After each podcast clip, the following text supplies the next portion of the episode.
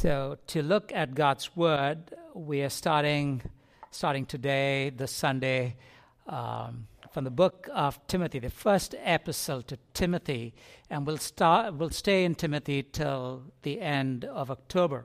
So, what I'm going to ask you to do, if you can just stand with me, those of you who can, I'm going to uh, I'm going to read chapter one, verses three to twenty. First Timothy chapter three, verse twenty. Please stand with me if you can.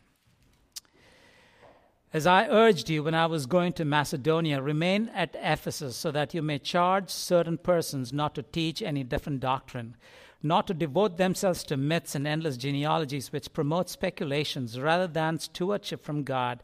This is by faith. The aim of our charge is love that issues from a pure heart and a good conscience and a sincere faith. Certain p- persons, by swerving from these, have wandered away into vain discussions, desiring to be teachers of the law without understanding either what they are saying or the things about which they make confident assertions. Now we know that the law is good, and, and if one uses it lawfully, understanding this, that the law is not laid down for the just, but for the lawless and disobedient, for the ungodly and sinners, for the unholy and profane, for those who strike their fathers and mothers, for murderers, the sexually immoral, men who practice homosexuality, enslavers, liars, perjurers, and whatever else is contrary to sound doctrine in accordance with the gospel of the glory of the blessed God, which I have been entrusted. I thank him who has given me strength, Christ Jesus our Lord, because he judged me faithful, appointing me to his service. Though formerly I was a blasphemer, persecutor, and insolent opponent, but I received mercy because I acted ignorantly in unbelief. And the grace of our Lord overflowed for me with faith and love that are in Christ Jesus. The saying is trustworthy and deserving of full acceptance that Christ Jesus came into the world to save sinners, of whom I'm the foremost. But I received mercy for this reason, that in me, as the foremost, Christ Jesus might display his perfect patience as an example to those who were to believe in him for eternal life. To the King of the ages, immortal, invisible, the only God, be honor and glory forever and ever. Amen. This charge I entrust to you, Timothy my child, in accordance with the prophecies previously made about you, that by them you may wage the good warfare, the holding faith, holding faith and good conscience. By rejecting this, some have made shipwreck of their faith, and among whom are Hymenaeus and Alexander, whom I have handed over to Satan, that they may learn not to blaspheme. Verse 18 again, which is our key verse for today. This charge I entrust to you, Timothy, my child, in accordance with the prophecies previously made made to you, uh, made about you, sorry, but by them that you may wage the good warfare, holding faith and good conscience. May please be seated. May God bless the reading of his verse. And what we want to do today is we want to look at the context of the letter.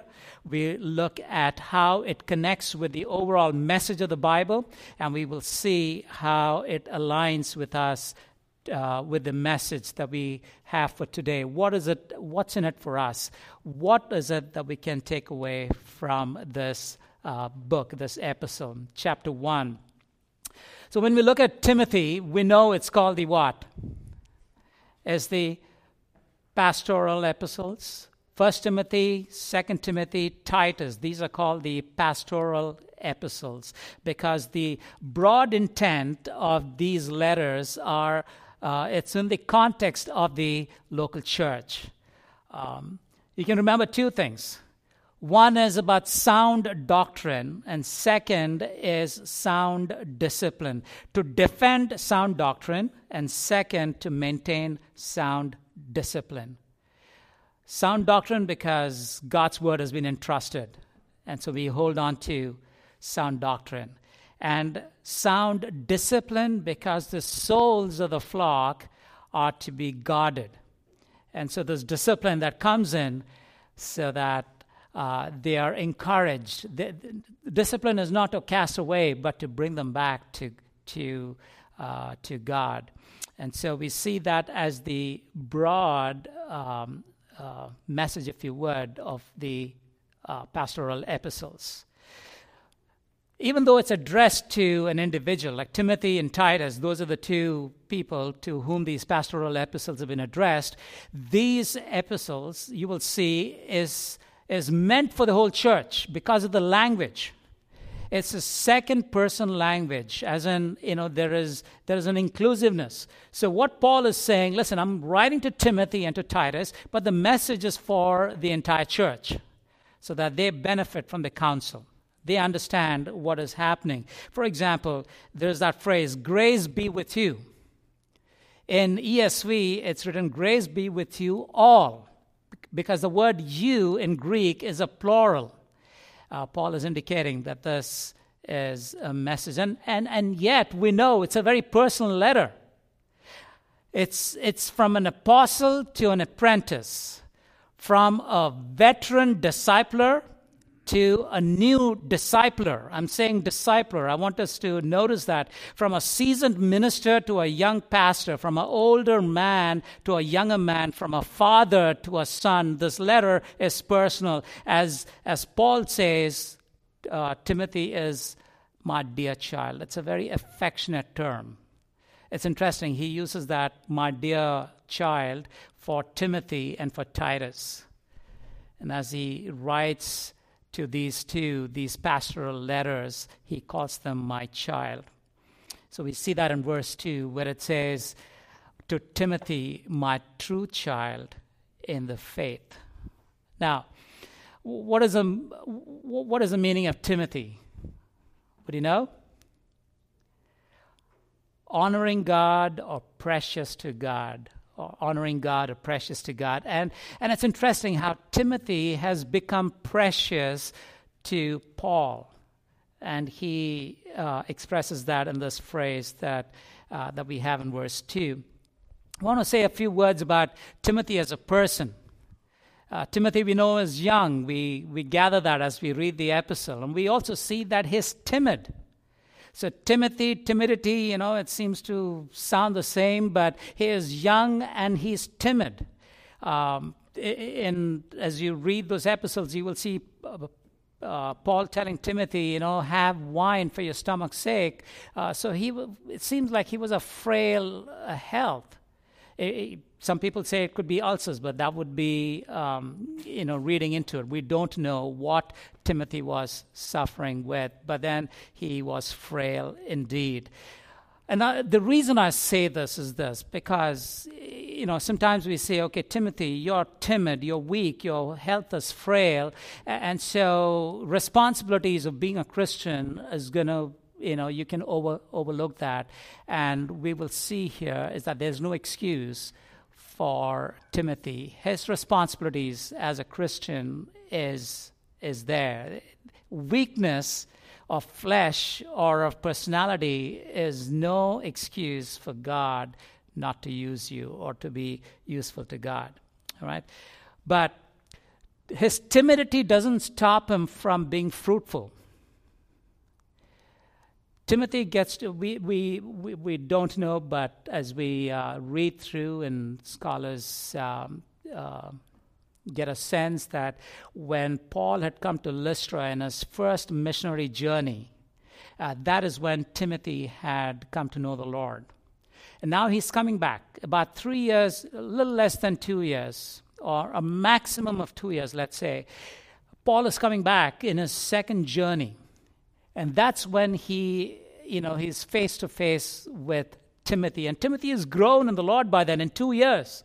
He's grown in the Lord so much so that in Acts chapter 16, we read of his exceptional testimony, reputation. He is known not just in Lystra, but in, in surrounding areas.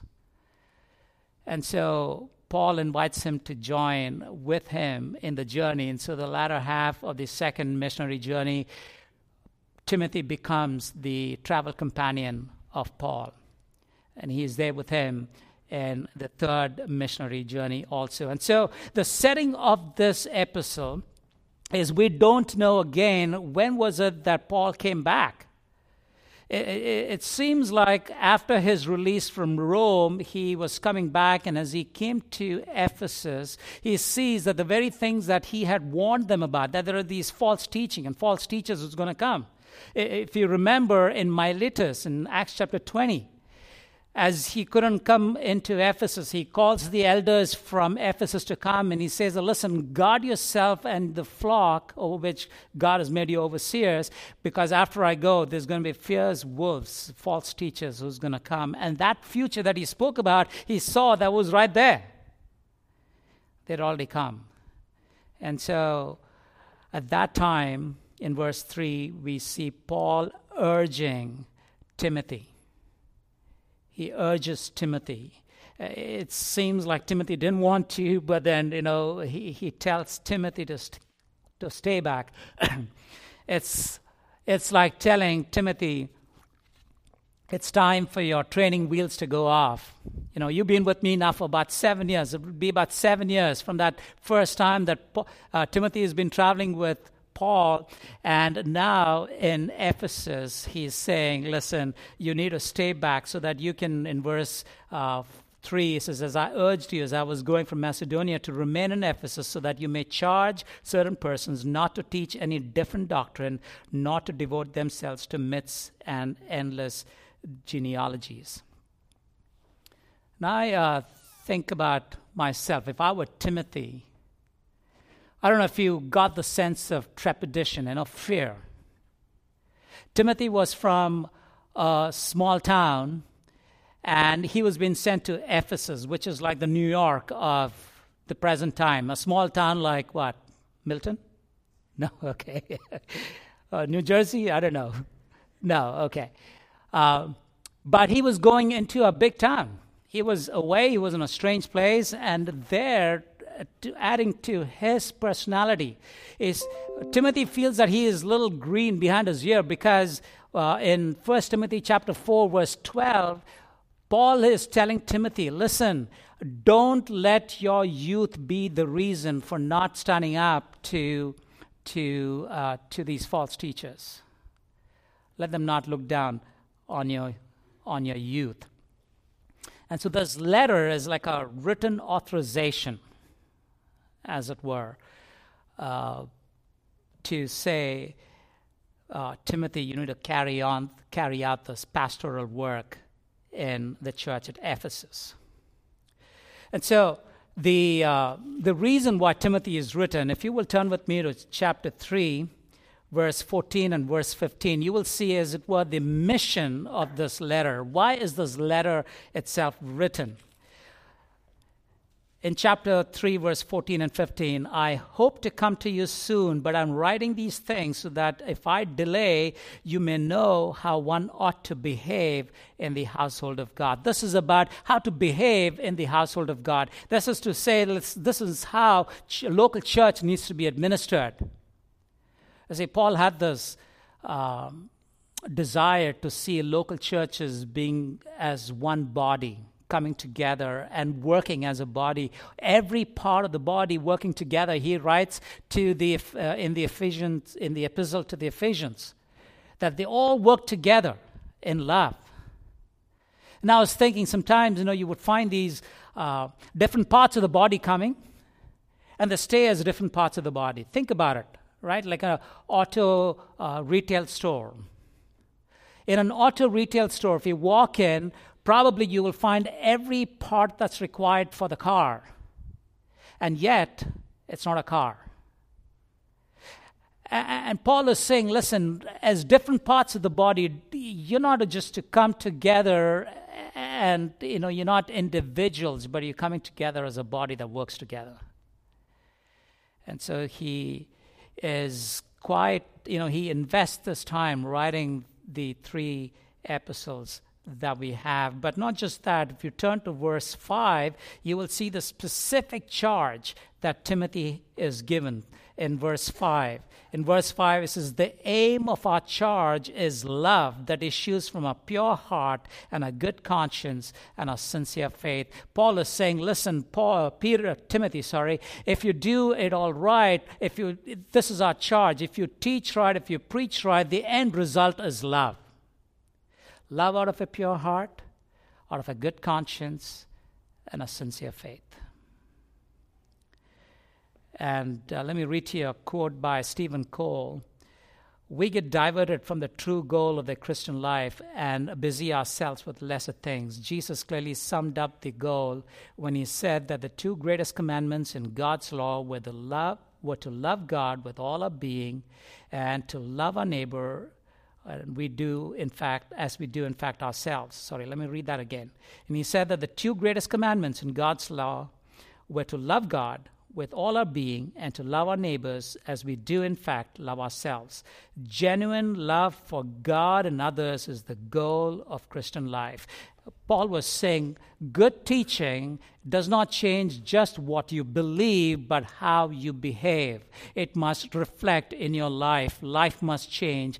Belief is not just for knowledge, eh, teaching is not just for knowledge, it is for change of life and what he does after from verse 8 to verse 10 he brings the law as an example. Now paul is an expert in the law and he brings in this example. And he says the law is good. What he's saying listen listen it's easy to look at the law and practice everything that the law is saying to the letter of the law but forget the spirit of the law. You know you forget why the law is given.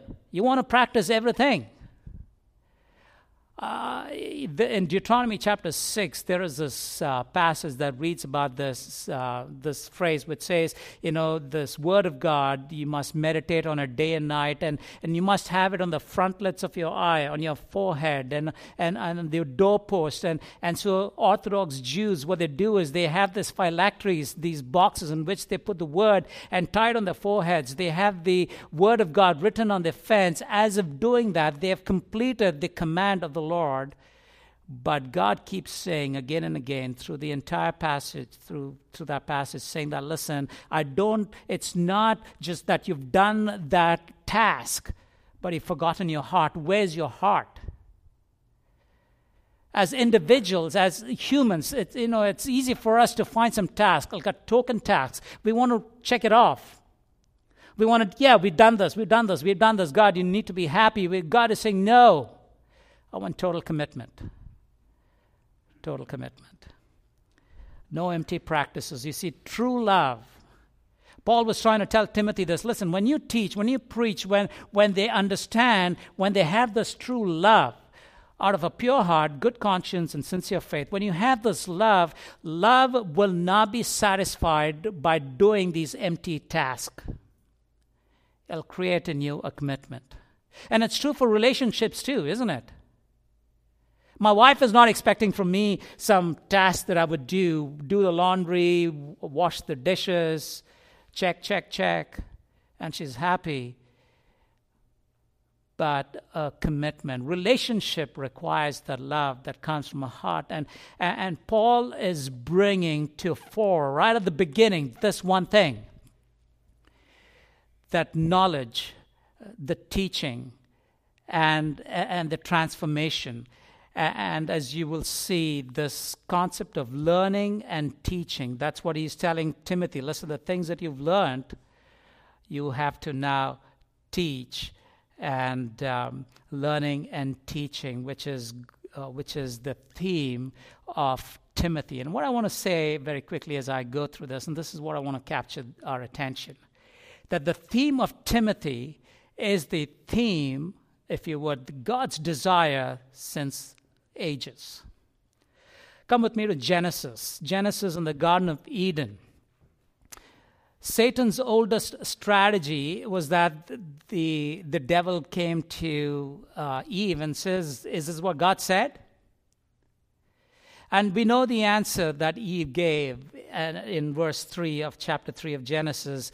Uh, God says, You know, you can eat of any fruit from the midst of the garden, but neither shall you, uh, you shall not eat this, neither shall you touch it. Uh, we look at that and it says, Yeah, Eve, yeah, that sounds very pious. But listen, you've added to God's word. God had not said that. You see, the danger when we don't know God's word is that we either add to it or we take away from it. And these false teachers, as we read from verse 4, 5, and 6, you will see that they were bringing in myths and endless genealogies that and speculating, which is not part of what God had said. And that was taking away from the truth of God's word. And and Paul is careful to say, listen, that is not uh, that is not something that uh, you should be doing. You should guard that. That's the that's what you have to hold on to. And um, I'd uh, I was thinking I was I don't know if you watched this movie Apollo 13. Apollo 13 is based on that true story where the lunar mission had to be aborted because two days into the uh, the flight to to the moon, the oxygen tank explodes, and as a result, the space module is uh, destroyed. And so what they had to do is they had to shut off power because they had to save power. They, they didn't, there was no heat. And they even had to shut off the computer the, that would steer the spacecraft. And they just had about 39 seconds worth of fuel that they had to use in such a way that would steer them back to Earth. And now, with your computers gone, how do you steer in space? How do you know where to go? And so, if you will watch that uh, movie, if you watch movies, that uh, um, uh, that the astronaut, what he does, the one who captains that, he he's looking through a small peephole from the spacecraft, and he focuses on the Earth.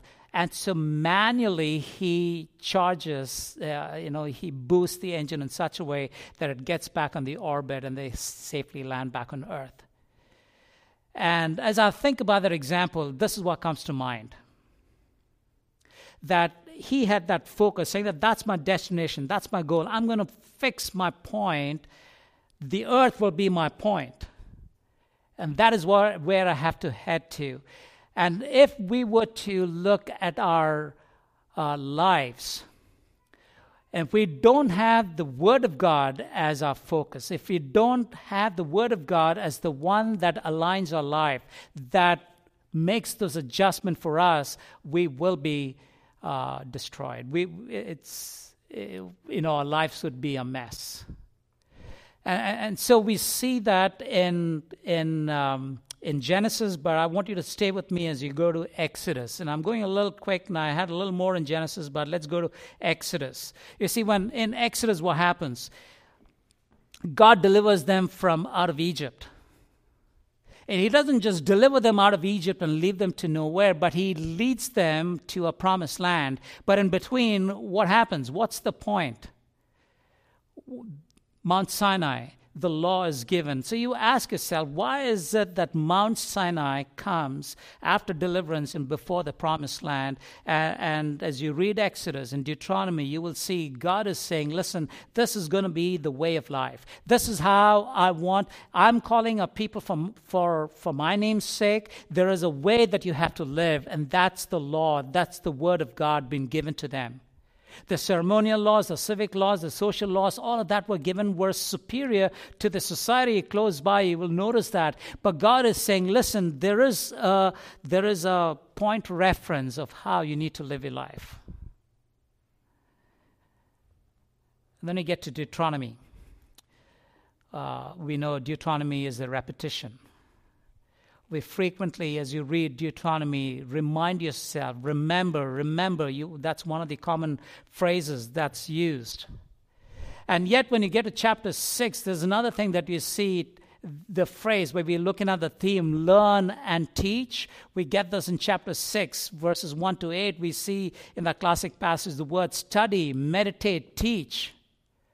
God is saying these things that have happened to you. I want you to remember how you were saved, how you were delivered from Egypt. But I want you not just to uh, remember that, but I want you to learn God's word. And not just learn God's word, I want you to teach God's word.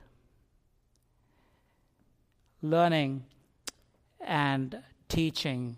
In Deuteronomy chapter 6, verse 7 to 9, it says, Repeat them again and again to your children Talk about them when you are at home, when you are on the road, when you're going to bed, and when you are getting up. Tie them to your hands, wear them on your forehead as reminders, write them on the doorpost of your house and on your, on your gates. You know, that word teach has got a very powerful word. It means to whet, to, to have this appetite, create an hunger. the God's word would, would be the desire, that He would teach that. Uh, sometimes we think that you know God's word is dry, and you know, you know, get ex, you know, you, you get that excitement because you love God's word and you teach the love to your children. And that is what Deuteronomy six says. You create that appetite for God's word. And then, as you get to verse five, you will see the intent for learning and for teaching. Verse 5 says, And thou shalt love the Lord thy God with all your heart and with all your soul and with all your might. All the learning, all the teaching must create in you a love. That is what Paul tells Timothy right at the beginning. The charge, the aim of our charge is love out of a pure heart, a good conscience, and a sincere faith. And in Deuteronomy, God is saying, listen, you know, this learning of the law is not because you've gone to a school and you checked it out, but that it would be life for you. This would be, this is life. This is how you do life. This is how you would be different from everybody else around you. Get down to Proverbs this is um, what Hamilton writes about Proverbs. He says, Proverbs are the writings intended to show Solomon's teaching of obedience to Deuteronomy 6 through 17. Well, we know in, in Proverbs, as you read, it's, uh, it's about the practical aspect of it. And I just love chapter 4 because in chapter 4, it's about the father's word to the son. Let me read to you chapter 4, verses 1 to 4 of Proverbs. Pro- Proverbs chapter 4, verses 1 to 4.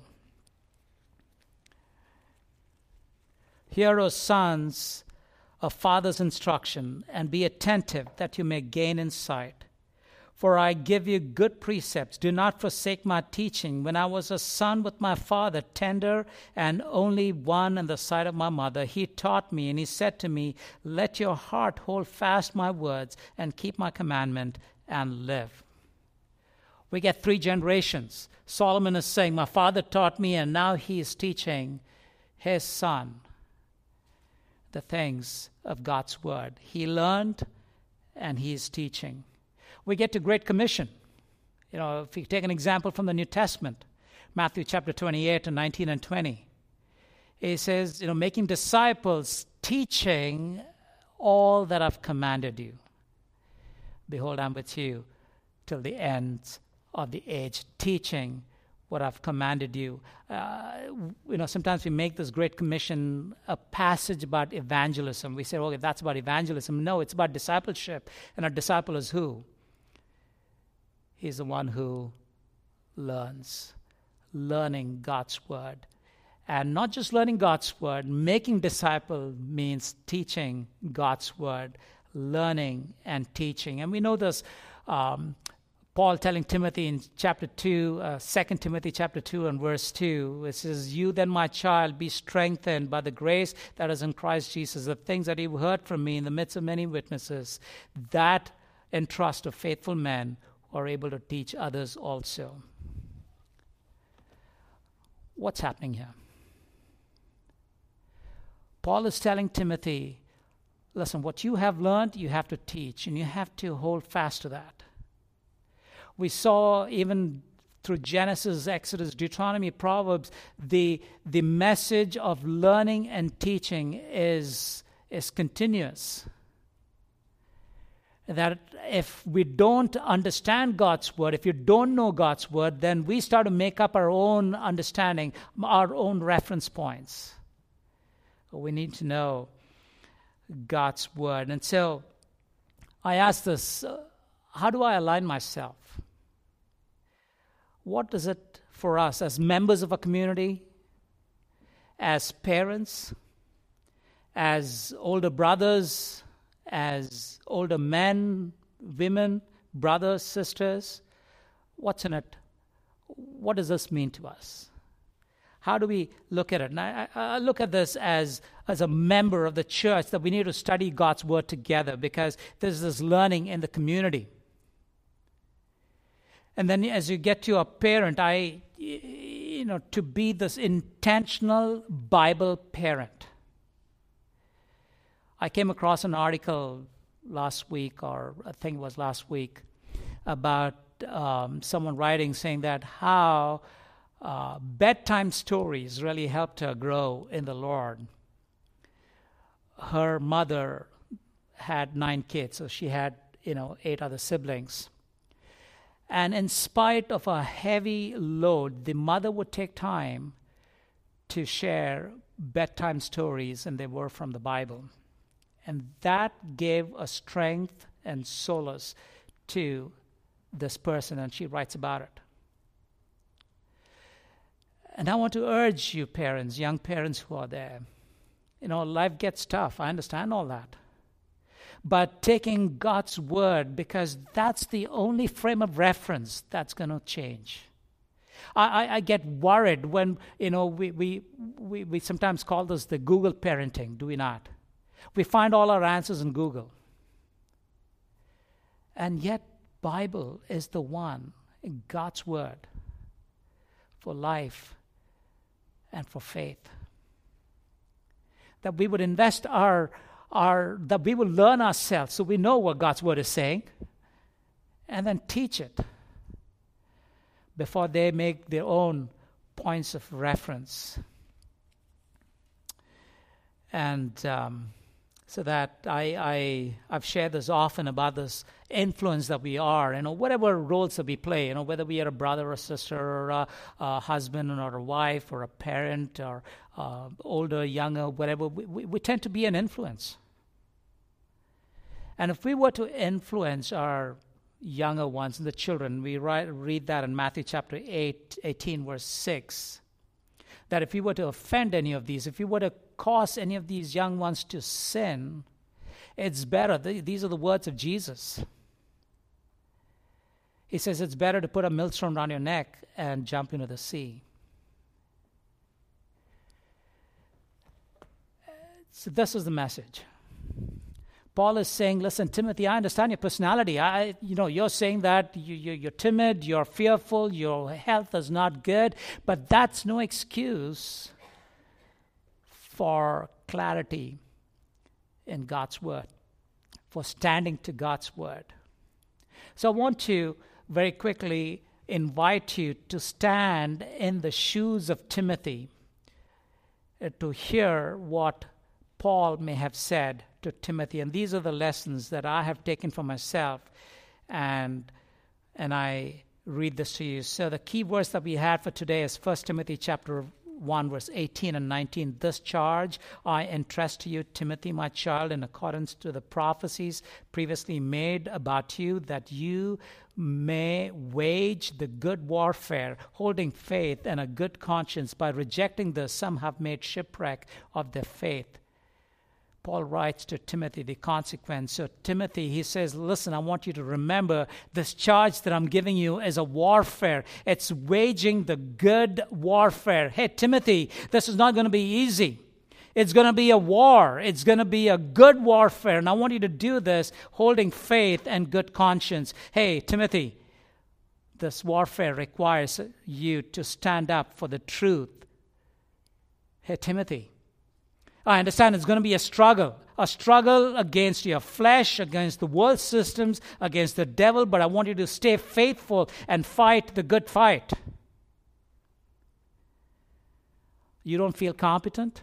Hey, Timothy, I understand. You're not competent. You're not feeling comfortable in dealing with conflict. You're young and you're timid. But hey, Timothy, as a disciple of Jesus Christ, you ought to be a discipler and remember the Lord is with you to the end of the ages. People are not the enemy. Hey, Timothy, I want you to remember yes, this is a warfare, but people are not your enemies. You're to love the people. Do not forget the aim of the charge because it's love out of a pure heart, a good conscience, and a sincere faith. That as you love them, they grow in love and are able to love out of a pure heart, good conscience, and a sincere faith. And rejecting these principles will shipwreck faith. Hey, Timothy, both Hymenaeus and Alexander, I have turned them over to God's discipline because of their determination to continue living in a manner that is contrary to the will of God. Hey, Timothy, this discipline would come on them through the agency of Satan so that they would repent and stop blaspheming God by their lives. The consequence of rejecting um, God's word. And Paul says, Listen, I want to do this. This is what I want to do, and this is how I want to faithfully end my life. Till the end of my life, this is what I want to do, Paul says, because, and he is able to. In 2 Timothy chapter 4, verse 6 to 8, he says, For I'm already being poured out like a drink offering, and the time of my departure is at hand. I've fought the good fight. I have finished the race, and I've kept the faith. I've fought the good fight. And then Paul says, This is the charge I entrust to you, that as you hold firm to the things that you've been taught, that you would charge them not to not to teach any other different doctrine, not to devote themselves to myths and to endless genealogies, and that you will wage a good warfare waging a good warfare. So I want to encourage you, brothers and sisters. This is a good warfare that we're waging when we stand firm in the Word of God. We wage a good warfare even when the rest of the world has, is trying to tell you that the Bible is irrelevant to life.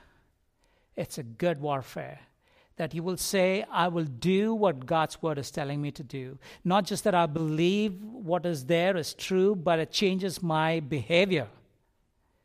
Belief and behavior have to come together in a Christian life. And so, this is the charge entrusted from Paul to Timothy, and I believe it is for us too, that we hold firm and fight the good warfare. May his name be glorified. Father, we thank you for your word, and we pray, Lord, that um, that we would stay uh, stay firm and fixed on the word, to know that what you command of us, what you want us to do, is what we will do. That we will invest time to learn your word, and not just to learn, but also to teach. That we would be found faithful even as Paul tells Timothy, that we will find the men and women to entrust this and teach, and that we would be the disciple and the discipler, so that uh, the mandate of the good, uh, Great Commission would be fulfilled in our lives. We pray this, Lord, for our community here. We pray for each one of us, Lord, and we pray that um, that you would find us faithful on that day. In Jesus Christ, the Lord's name. Amen.